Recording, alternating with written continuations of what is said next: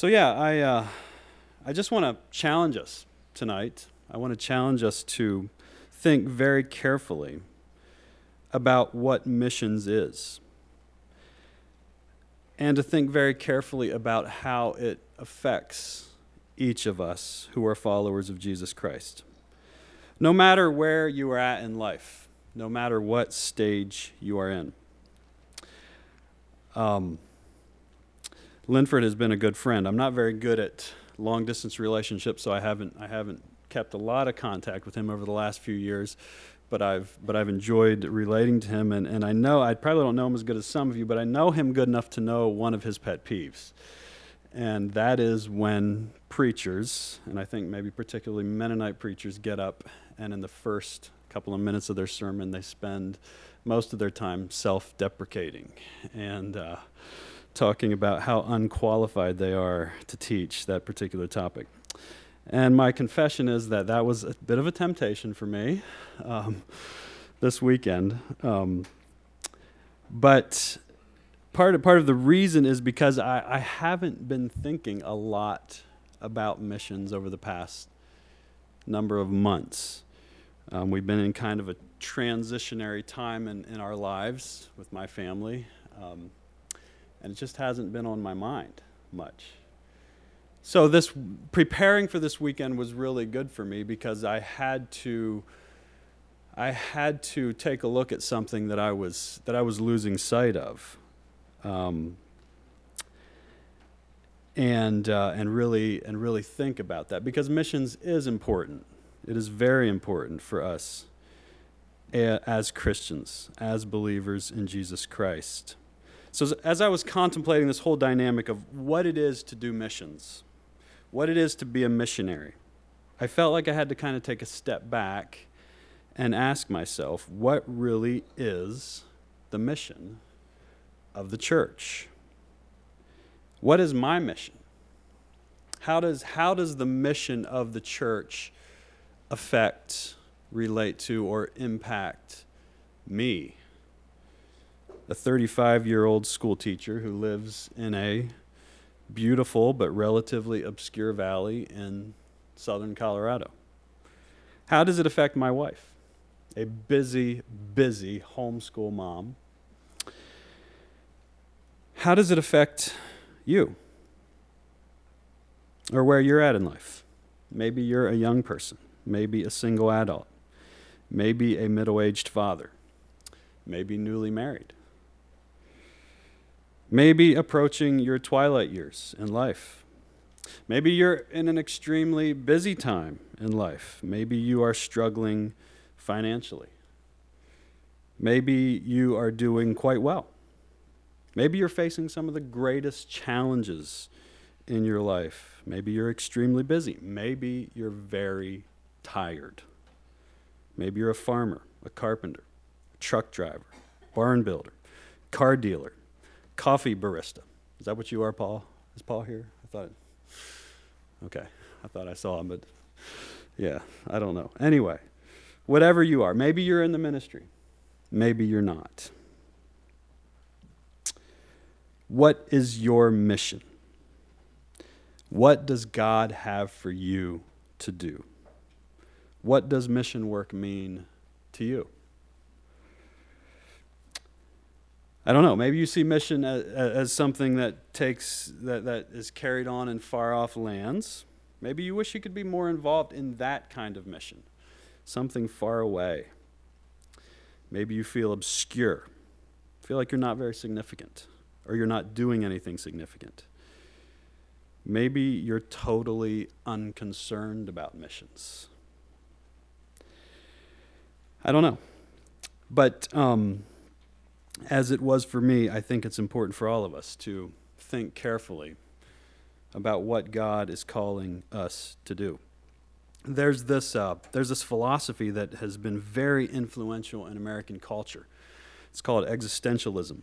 And uh, without going into a lot of detail, because it's a fairly complex philosophy, the underlying, the underlying foundational belief to existentialism is that our experience defines truth. Um, experience defines reality. So, what you experience, what you feel, That is your reality. That is your truth. And that has actually been kind of captured by the psychological world and used as a methodology for counseling. It's called existential counseling. Um, and it's fraught with problems. There's many, there's many things about it that are not good, and it's highly influential in our culture as well as our churches. But there is one thing that existential counselors do that is something that we can learn from. One thing that existential counselors talk about to their clients is their mortality. So, one of the best things you can do for let's let's say a, a middle-aged man who works an 8 to 5 job, comes home in the evenings, cares little for his family, spends the whole weekend watching football, um, you know, works for the weekends for the paycheck, drinks beer on Friday nights, doesn't care for his family. His wife finally drags him to the counselor one of the best things, maybe not the best thing, but one of the best things the counselor can do is look that man in the eye and say, Do you know that someday you're going to die? And when you come to the end of your life and you look back, is this what you want to see? Is this what you want to remember as having been what you accomplished in your life? I don't remember where I read it, um, but there was an older preacher that was teaching some young pastors. And he said one of the most important things you can remember as a pastor, as a young pastor, is that someday they're going to carry you out to the cemetery, put you in the ground, throw dirt on you, go back to the church, and eat potato salad. There's something about coming to grips with our mortality that helps us, helps bring into focus our purpose in life. Why are we here? What are we doing? And I don't believe in guilt tripping anyone into doing more for the kingdom of God, but I do think it is important for us at times to ask ourselves what do we really believe, and how does this shape what we do with our lives. And when we get to the end of our lives, what do we want to be able to look back on as having accomplished? So let's, uh, let's look at Isaiah 42. Now, it's kind of hard to preach um, from Isaiah without reading large passages because there's so much that really kind of runs together. Um, and, and Isaiah 41 really sets up the context for Isaiah 42. And I'm not going to read Isaiah 41, but it, it helps bring Isaiah 42 into focus. In Isaiah 41, the author numerous times instructs his readers to behold. One of the recurring themes throughout Isaiah is the pure folly of idolatry. And the one overwhelming, conspicuous dilemma with idols is that you have to make them. And Isaiah points that out very poignantly throughout his, his book. Why would you worship something you have to make? Something that you built. I mean, by, that, by the very nature of that, it's, it's, it's showing that you are more powerful than the thing you are worshiping. And Isaiah points that out. He reminds us over and over again of the utter futility of worshiping things we have made. Chapter 41, verses 21 to 29, is a challenge to bring forth the evidence for the nations, to bring forth the evidence of their gods, their deities, and, and get them to foretell the future. Go ahead, let, let them predict the future. Let them tell us about the things of God. Um, there's kind of a cynical, sarcastic tone to what Isaiah is saying here. He's challenging them do something. Do something that's going to terrify us or dismay us. Show us your power. He's challenging them. And then he says, Behold, they are nothing. And in verse 27, Behold, here they are. But when I look, there's no one. Verse 29, Behold, they are a delusion. Their works are nothing, their metal images are empty wind. Our world is so full of delusive promises. And one of the main purposes of missions is to show the world the complete and total futility of earthly promises.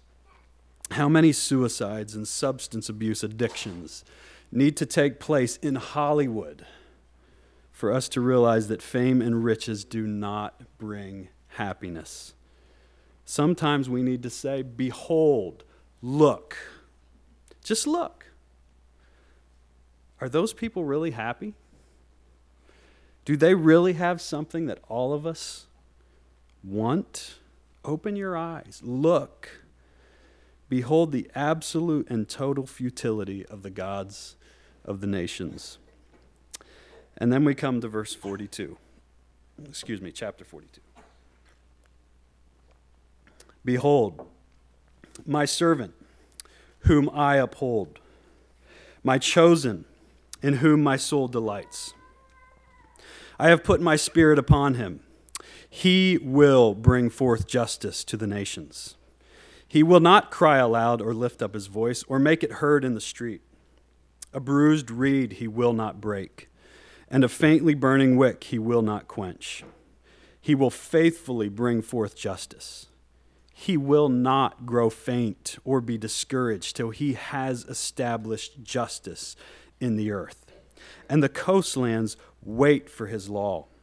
Thus says God, the Lord, who created the heavens and stretched them out, who spread out the earth and what comes from it, who gives breath to the people on it and spirit to those who walk in it. I am the Lord. I have called you in righteousness. I will take you by the hand and keep you. I will give you as a covenant for the people, a light for the nations, to open the eyes that are blind to bring out the prisoners from the dungeon, from the prison those who sit in darkness.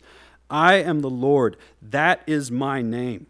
My glory I give to no other, nor my praise to carved idols. Behold, the former things have come to pass, and new things I now declare before they spring forth. I tell you of them. Sing to the Lord a new song his praise from the end of the earth, you who go down to the sea and all that fills it the coastlands and their inhabitants. Let the desert and its cities lift up their voice, the villages that Kedar inhabits. Let the inhabitants of Sela bring sing for joy. Let them shout from the top of the mountains. Let them give glory to the Lord and declare his praise in the coastlands. The Lord goes out like a mighty man. Like a man of war, he stirs up his zeal. He cries out. He shouts aloud. He shows himself mighty against his foes. For a long time I have held my peace. I have kept still and restrained myself. Now will I cry out like a woman in labor. I will gasp and pant. I will lay waste mountains and hills and dry up all their vegetation. I will turn the rivers into islands and dry up the pools. And I will lead the blind in a way that they do not know, in paths that they have not known. I will guide them. I will turn the darkness before them into light, the rough places into level ground. These are the things I do, and I do not forsake them. They are turned back and utterly put to shame who trust in carved idols. I should I should note that um, when, when John emailed me and asked me for my theme, I told him my title for tonight's message, that it, that it would be um, Relentless Justice, which I changed it somewhat. I changed it to Relentless Justice, Glorious Light. Um, the two things that I see as being sort of the, uh, the mission of the, of the servant. So here Isaiah is referring to the servant. And throughout Isaiah, he refers to a servant. And sometimes he is referring to God's chosen people. But it becomes obvious that there's also times when he is referring to none other than Jesus Christ. There's an obvious contrast here. As I pointed out in, in Isaiah 41, it's cynical, it's, it's sarcastic. Behold the gods of the world. And then he totally changes his tone there's this contrast. Behold my servant. Instead of beholding the gods of the pagans, Behold Jesus, the Christ. Behold, look, see, adore him, look upon his radiance, be mesmerized by his beauty. He is the one who God delights in. This is a beautiful picture of the joyful affection that is shared by the Trinity. God the Father, unashamedly delighting in his Son and giving him his Spirit to go with him, and saying, Behold, look at him, see him, delight in him. Are we seriously going to delight in the idols of the nations instead of the Son of God? The one who God delights in, the one who he has chosen? So, in, in this passage, he talks about the, the servant that he has chosen and that he is called, and tells us what his mission is and what his purpose is. What is the mission of the servant? What is his purpose? Why did he come?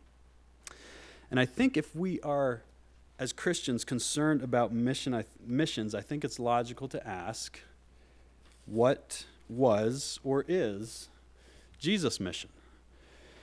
And I know that we are not Jesus, and so therefore we don't do everything that he did.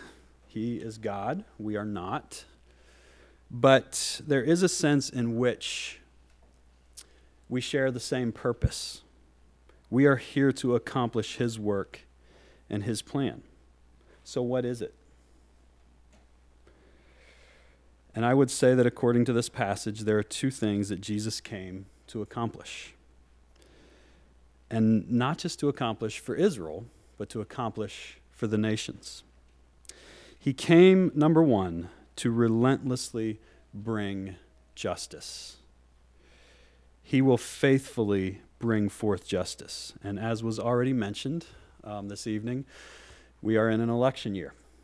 Um, and if you're not aware of that, I would encourage you to remain in that state of ignorance because you're probably better off.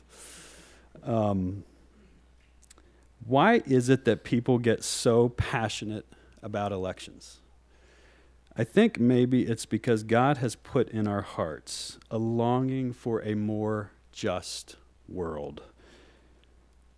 Now, I know that on both sides of the political spectrum, or all sides of the political spectrum, there are people who vote for purely selfish reasons. But I think there are also people, probably on, on all sides of the, of the political spectrum, who, at least in a way, genuinely desire a better country.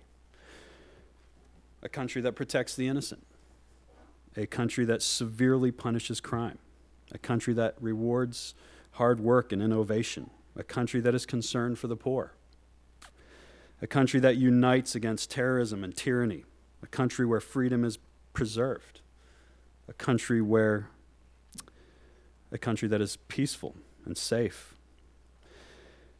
Um, in one of Donald Trump's speeches that I listened to, he said, America is not great anymore. I am going to make her great again. Now, I'll be honest, when I heard that, it struck a chord. Because, yeah, I would like to live in a great country. But there was, there was also something that, that there was also this kind of glaring problem with that. Maybe some of you are thinking, he's not going to make us great. And that's maybe true. I, you, can, is he qualified to be president? Honestly, I don't know. But the thing that, that really um, the glaring problem that I see in that statement is that as a Christian, when I take an honest look at our country and the history of our country, I can't say that we are great. And I don't think we've ever been great.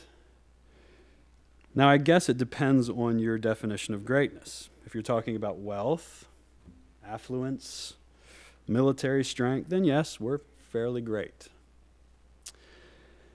But if you're talking about the kind of greatness that fights for biblical morality and justice, then I don't know that we've ever been great. Um, we started as a legitimate or as a rebellion against legitimate authority. And, you know, I know you can make the argument that we were being unjustly treated and, and so forth. Um, and our founding fathers, and, and I have tremendous respect and admiration for the courage that they had. Uh, Linford and James and, and I were just talking about that this morning. George Washington's courage in the first two years of the Revolutionary War is, is just amazing. He was a man who believed so strongly in something, he was willing to literally put everything on the line. Um, and in the first two years of that war, he should have lost the war in, on numerous occasions, but, but somehow managed to, managed to win. Um, but even, even in, their, in their courage and, and the brilliant minds of, of the founding fathers of our country, there was tremendous inconsistencies. Some of them, as they fought for freedom, as they talked about these wonderful, inalienable rights, that all men are created equal, and among these rights are life, liberty, and the pursuit of happiness. Some of those men themselves owned slaves. So, this problem of slavery created a deep rift in our country, and there was a rift that was not resolved for quite a number of years until the mid 19th century when our country engaged in a bloody, brutal civil war where countrymen fought and killed and killed and killed their fellow countrymen. And after the Civil War, there were soldiers and army leaders who, you could say, bravely fought to preserve the Union. And you could even make the argument that some of them were fighting to free the slaves. Then went out west with their armies and brutally, savagely murdered Native Americans sometimes entire tribes, just east of us in Colorado. Um, the Sand Creek Massacre, where an entire village of Indians was brutally murdered. Not by terrorists or bands of outlaws or an enemy tribe, but by American soldiers under the orders of American generals. And at the beginning of the 20th century, this new ideology had come out, had come forth. It was something called eugenics. It's the science of improving a human population by controlled breeding to increase the, the occurrence of desirable heritable characteristics. And under that system of thought, thousands of people in America were forcibly sterilized because they were deemed unfit to reproduce. This movement was, of course, the foundation for which Hitler could build his terrible ideologies of racial hatred, his plan to develop a master race, which led to the Holocaust. And of course, in more recent times, and now, right now in our country, the killing of unborn children. You know, if we believe in life at conception, we are witnessing something far worse than the Holocaust in our country. Our country's not great. We've had bright moments where we've stood against tyranny and injustice, but we have been fraught with injustices of our own. And I don't think Donald Trump is going to change that. I don't think Ted Cruz will change it. I don't even think Ben Carson would have changed it. And as much admiration and respect as I have for great men, great leaders, they are all they all have inconsistencies. They all have faults. There is only one. There is only one who ever came to this earth and selflessly, totally selflessly set about to accomplish perfect justice. Isaiah, in his prophecy, says, He will not cry aloud or lift up his voice or make it heard in the street. Does that sound like today's politicians? No. A bruised reed he will not break, and a faintly burning wick he will not quench. This man, the suffering servant, this champion of justice, will be gentle and kind. Have you ever felt like a bruised reed or a faintly burning wick?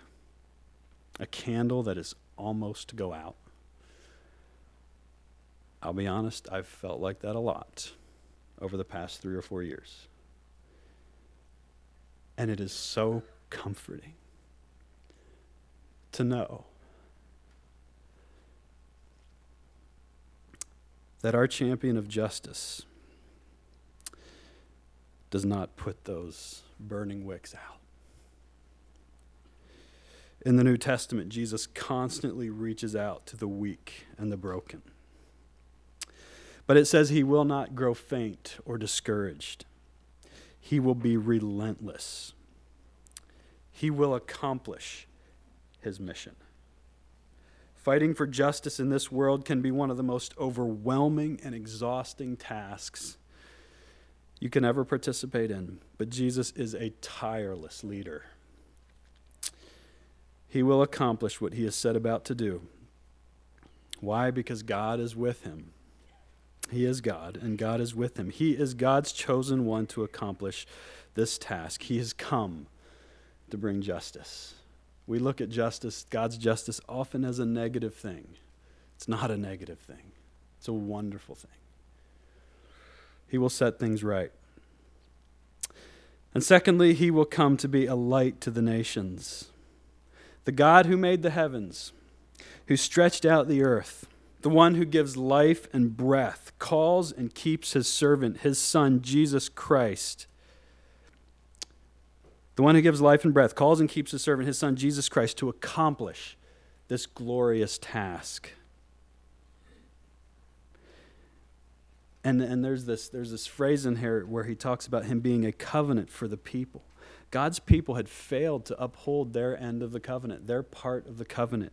God, in his infinite mercy, sends Jesus into their place to represent, God, to represent God's people in the covenant. The one who said, Let there be light, is the light. 2 Corinthians 4 6. For God, who said, Let light shine out of darkness, has shone in our hearts to give the light of the knowledge of the glory of God in the face of Jesus Christ. He brings light into the darkness. He came to open the eyes of the blind, to bring prisoners out of dungeons and darkness. And when Jesus came, he validated his ministry by upholding this prophecy that Isaiah gave. He opened the eyes of the blind, literally. He was showing that he is the Messiah. He's the one they were looking for. He's the one.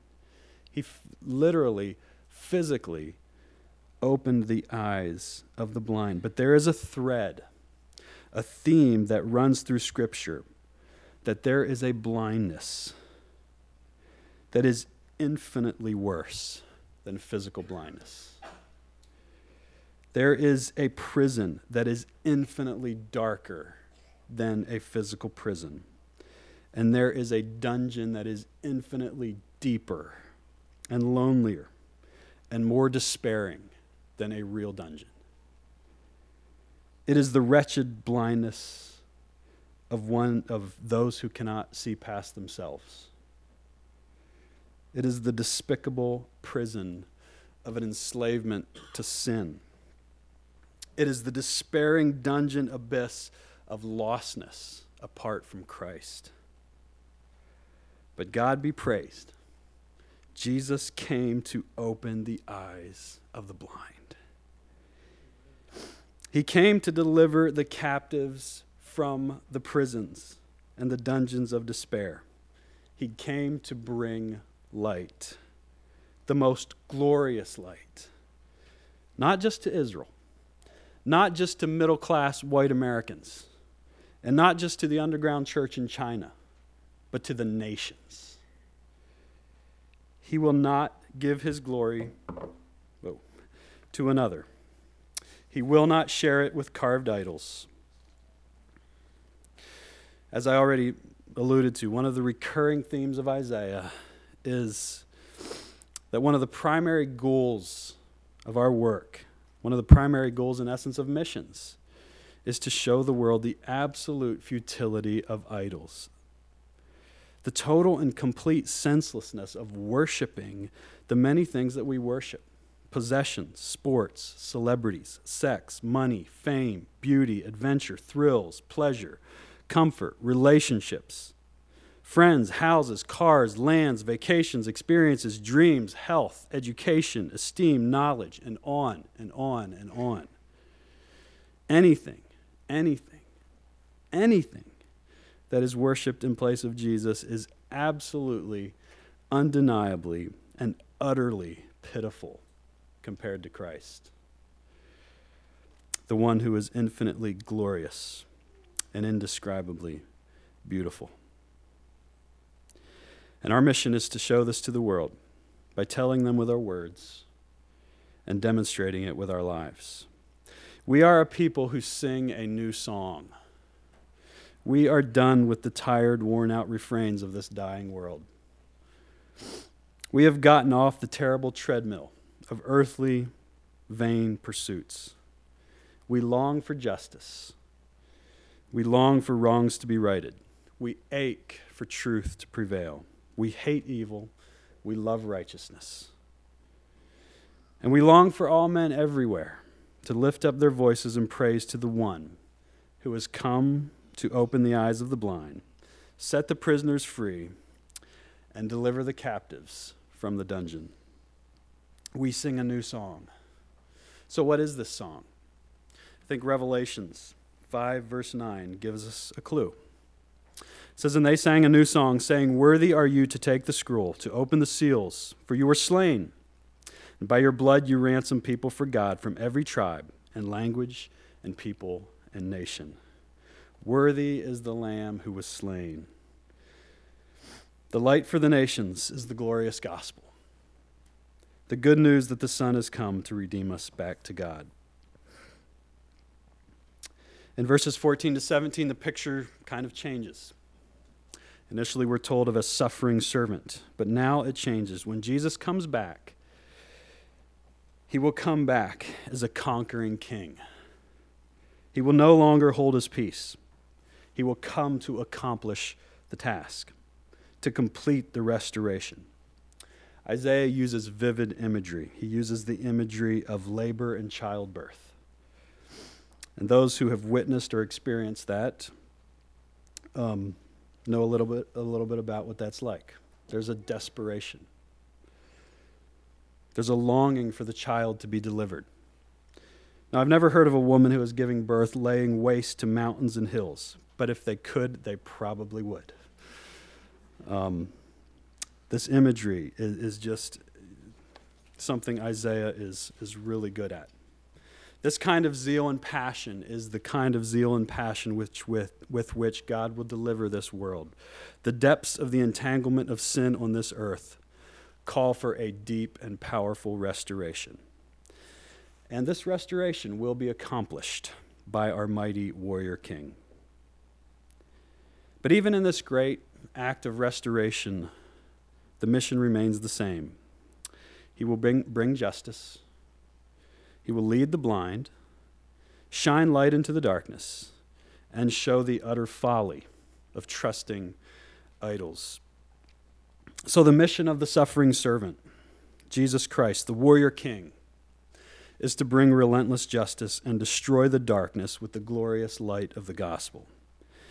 Is this your mission? Does this shape everything you do? Does it shape the way you work, the way you run your business, the way you farm, the way you build, the way you teach, the way you raise your children, the way you spend time with your friends, the way you do your schoolwork, the way you treat your spouse, your employees, your boss, the way you deal with temptation? Those of you who are not out there on the quote unquote mission field may be tempted to think that you're taking a back seat to those that are on the front lines, so to speak. We tend to separate mission from work, right? Owning a business or working for a business is seen kind of as a necessary evil in our church culture sometimes. We kind of see it as the way to fund missions, right? Somebody needs to work to pay for the missions. Um, In his book, Business for the Glory of God, Wayne Grudem argues that working and owning a business is not just a necessary evil to fund missions, it's part of the mission. It is the mission. We are called to subdue the earth, we are called to work for the glory of God. We are called to allow the gospel to shape everything we do. And we can do that at work. We can do that with the way that we run businesses and so forth. They are part of the mission, bringing justice, honesty, a good work ethic, doing excellent work for the glory of Christ, seeing our employees, our bosses, our customers as a mission field. It's part of the mission. Maybe you're a stay at home wife or mother. You just feel like you have such a lowly job because our culture despises stay at home moms. It may be changing, but there's still a lot of that out there. And I can, can I just encourage you, mothers? For a few minutes, your job is not unimportant. You are raising the next generation of men and women. Your mission field is crucial crucial. Don't ever let anyone tell you that what you're doing is insignificant or inconsequential. It's very important. Now, if God is calling you to sell your business and go overseas, then by all means do it. And, and there is an element, and, and we won't probably talk about it much this weekend, but, but the fact that there are, there are places in this world where the name of Jesus has never been heard. That, that's something we should all be concerned about. And if God is calling you to that, then go. By all means, go. But there are places right here in the Shenandoah Valley that need the light as well. Your friends, your neighbors, your milkman, your turkey rep, your coffee customers, your doctors, your coworkers, your employees people who have had great injustices committed against them and long to hear of the one who cares about justice. But even more than that, people who have committed great injustices, like Lucian in our story, and need to hear that there is a remedy, there is a pardon for their sins. So, missions isn't just something that exists way over there in other countries and other lands. As important as that is, it is all around us. This is the nations. America is a mission field. Shenandoah, the Shenandoah Valley is the front lines. And it's not just something we do in our spare time or if we've been called by the mission agency to go somewhere else it is, or at least it should be, a way of life. It should be deeply etched into the DNA of who we are as followers of Jesus Christ. So, so, have you thought about the fact that unless the Lord returns, one day you are going to die? Your life will be over. And when you get to the end of your life and you look back, what will you wish you would have done but never did? Because there was just too many other things to do. Things that you then will realize were infinitely less important. There's many reasons we can think of to not be open with people about the gospel. But when you really th- stop and think about those reasons, none of them are very good. Now, I understand the importance of not being obnoxious and maybe sometimes being a bit strategic developing relationships and friendships and, and so forth. But we can't just rely on our good deeds and good relationships to be a display of the gospel. As, as important as that is, we need to sometimes speak. Jesus came as a humble, compassionate servant who was and is working tirelessly, truly tirelessly, bringing an unrelenting justice to a world that is full of injustice. He came as a light that shines in a world that is very, very dark, a light that penetrates the darkest night. And He has chosen us to be vessels of this mission, to be bold defenders of righteousness, to carry the light into the darkest corners of the earth. Is this your mission? Does it affect everything you do? Are you utterly and completely disenfranchised with the gods of this world? Are you sick and tired of spinning your wheels, searching and searching and searching for life in the many, many idols that are paraded in front of you every day? If so, may I offer you Christ. Behold, behold, the chosen one of God, the suffering servant, the avenger of the wicked, the tireless dispenser of justice, the guardian of the weak the gentle healer, the one who opens blind eyes, the rescuer of prisoners, the light to the nations, the one and only true God, the Lamb who was slain to take away the sins of the world. So sing a new song, display his glory to the world. Let's pray.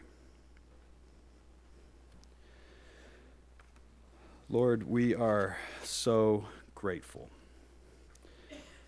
that you came to bring justice. Because this world is so full of injustice. It is all around us. And we are so thankful that you have come to right the wrongs and that you will accomplish your mission, and that you brought the light of the gospel so that we can see and behold you. And Lord, I just pray that each of us here tonight would have our eyes opened to the beautiful realities of who you are and what you have done. And Lord, I pray that that truth would be etched so deeply in our hearts that we cannot be silent, that we must share the greatest news in the world to those around us. May the Lord bless you and keep you. May the Lord make his face to shine on you and be gracious to you. May the Lord lift up his countenance on you May he keep you in perfect peace. Amen. You are dismissed.